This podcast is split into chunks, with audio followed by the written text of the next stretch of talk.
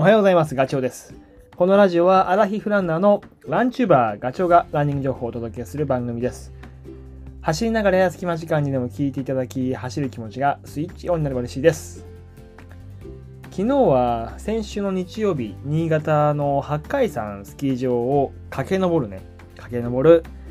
八海山スカイスノーというランニング大会、えそこで使ったアイテムをね、冬のウェアリングの話をしたんですけど、撮り終わった後に、あ 言い忘れたと思ったのが、アンダーウェア、肌に直接着るものと、あと、防寒として使ったレインウェアの話を言い忘れました。なので、今日その話を。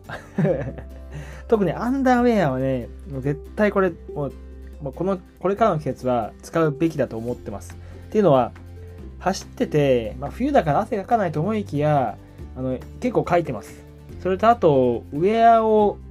T シャツの上に羽織ったりとかすると、熱が逃げないから、その湿気でね、あの、汗とは違う濡れ方をウェアはしちゃうので、ちょっとペースを、走るペースを落としたりとか、休憩で、あまあ、5分、10分足止めちゃうと、急に、あの、寒くなってくる。T シャツの生地が背中に張り付いてヒヤッとしたりとかね。夏だったら、なんかまだ対応があるけど、冬はもう熱を奪われちゃうから、もう最悪低体温症になっちゃったりなっちゃったりとかするので、もう要注意です。で、あとは、こう、体はね、寒くならないように、冷えないように、一生懸命こう対応するから、余計な体力を使ってしまったりとか、あとは、ま、筋肉も硬くなっちゃうよね、冷え冷えちゃうと。なので、走ってる最中だったらパフォーマンスが落ちるし、で、あとは、走り終わった後も冷えたままにしておけば筋肉硬直しちゃうから疲れが残っちゃったまま。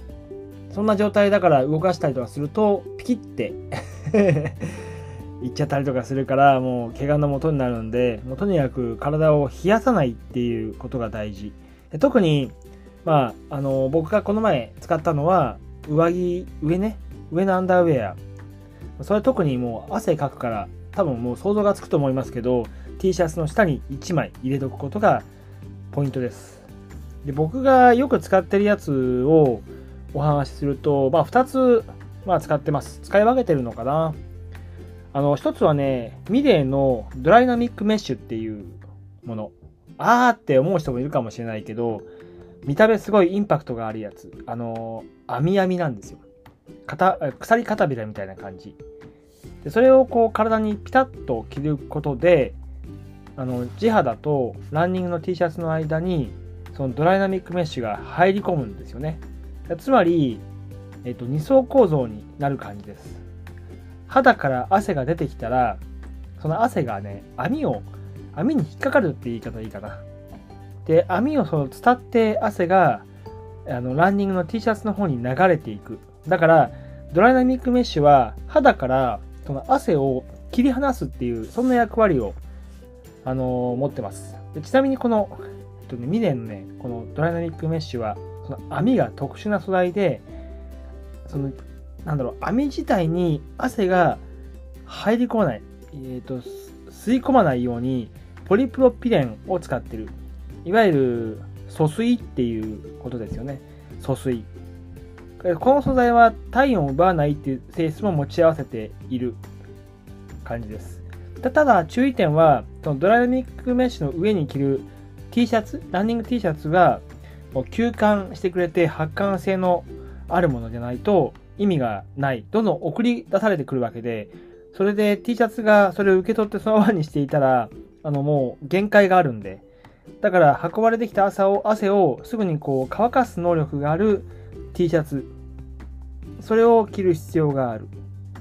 だから綿の T シャツなんていうのはもう絶対 NG ですね。僕あのもういつの間にかランニング始めて綿の素材はない。ないと思いますよ、綿は。綿の T シャツはないね。はい、えー、2つ目。2つ目、これも対応してますけど、ファイントラックのドライレイヤー、えードライレイヤーですね。あの、スキンメッシュってやつです。昔で言う。あの2020年にそのスキンメッシュがリニューアルをしてドライレイヤーベーシックっていう風に名前を変えたと。で150回選択しても80点の性能をキープするっていうのが売り。150点、150回やっても80点っていうのね。で、防菌と防臭っていう、まあ、あの、着る人にとっては嬉しい。えー、そういうものも備えていると。あの、スキンメッシュの特徴は肌に触れた生地、この生地に、あのミレーとは違ってね、ドライナミックメッシュとは違って、撥水の加工が施されてるんですよ、生地に。だから、肌についた汗が、こう、生地を伝って、で、そうそう、生地にね、細かい穴が開いてて、その穴から押し出されるんですよ、汗が。発想はなんとなく一緒、どっちも。だから穴が開いている、えー、その理由っていうのはそういうわけがあって、決してあの、寒い、寒、穴が開いてるから寒いとかそういうわけではない。そこから汗を送り出すっていうことです。まあ、そういうあのことを発想して商品化したのがファイントラックのドライレイヤーですね。基本ね、あの、オールシーズン使えるっていうのが売りなんだけど、まあ、夏はさすがにきつい。あの、夏はね、夏向けの同じ、同じようなパワーメッシュっていう商品があります。これはドライレイヤークールだったかな、今は。名前変わってた気がするけど、まあ、これもあるので、本当に秋冬は僕もいわゆるスキンメッシュで、えーと、夏暑くなってきた時にはパワーメッシュに切り替えたりとかしてる感じですねこのね今言った僕は2種類をあの挟むことで生地あの肌と T シャツの間に全然違うのでちょっとぜひお試しいただきたいなというふうに思います次、えっ、ー、とレインウェアこれ防寒具として使ったっていうか雪が降ってたからまあスキーのウェアっていう感じで使ったんですけど何に使ったかっていうとモンベルのピークドライシェルですねでこれは素材が素晴らしい。使ってる素材がゴアテックスの,、えー、のシェイクドライを使ってます。シェイクドライ。呼び名の通り、こう生地が雨でね、濡れても、さっと腕を振ると、雫が落ちていくっていう、そういう、あのー、特徴があります。これで体験しないとわからない。とにかく軽い。でただ、あのー、なんだろう、生地が弱いというか、本当はね、ここで時間ないからあんまり言えないけど、えっ、と、レインウェアって3層になってるんですよ。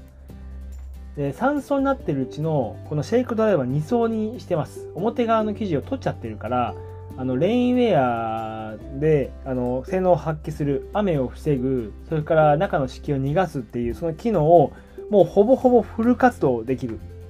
それが1枚上に生地がもう1枚乗ってると、その生地、さっきの T シャツの話じゃないけど、その生地に水が含まれちゃうと外に出せなくなっちゃうからあのレインウェア着てるとなんかムシムシするっていう風になっちゃうんだけどそれがあのこの、えー、ゴアテックスのスーパー素材のシェイクドライは僕が着た感じじゃないですね。その素材を使っているのが モンベルの製品名のピークドライシェルっていうやつ。ただあのねこのシェイクドライが今市場からすごく少なくなってる。なのでもしかしたらゴアテックスのあの素材提供があの減ってる可能性がある。ので、えーと、もしいいなと思った人はモンベルのピークドライシェル。これ昨日ねあのネット見てみたらまだ全然全然っていうか売ってたのであのぜひおすすめしたいですね。他のブランドの、えー、レインウェアこのシェイクドライ使ってるものはあんまりない在庫がもうサイズが欠けてったりとかするのでちょっと欲しい方はちょっとモンベルのピークドライシェルおすすめです。あの、今日話したアイテムは、またあの、コメント欄のとこに貼っておくので、えー、参考にして見ていただければなというふうに思います。えっ、ー、と、僕が言ったのがアンダーウェアでしょ？アンダーウェアとレインウェアですね。はい。そんな感じかな。まあ、あのー、本当に冬のシーズンこれから始まるので、まあ、昨日僕がお話しした帽子とか、あの首周りに巻くバフとかね、メリノウールもしかり、えー、そういったものを使っていただく。あとは、えっ、ー、と、アンダーウェアとレインウェア。これが多分ね、冬のランニング、特にトレランする人は、あのー、持ってた方がいいアイテムかなって個人的に思うので、え今日のお話が少しでも参考になれば嬉しいです。それではね、また次回の放送でお会いしましょう。ガチョウでした。バイバイ。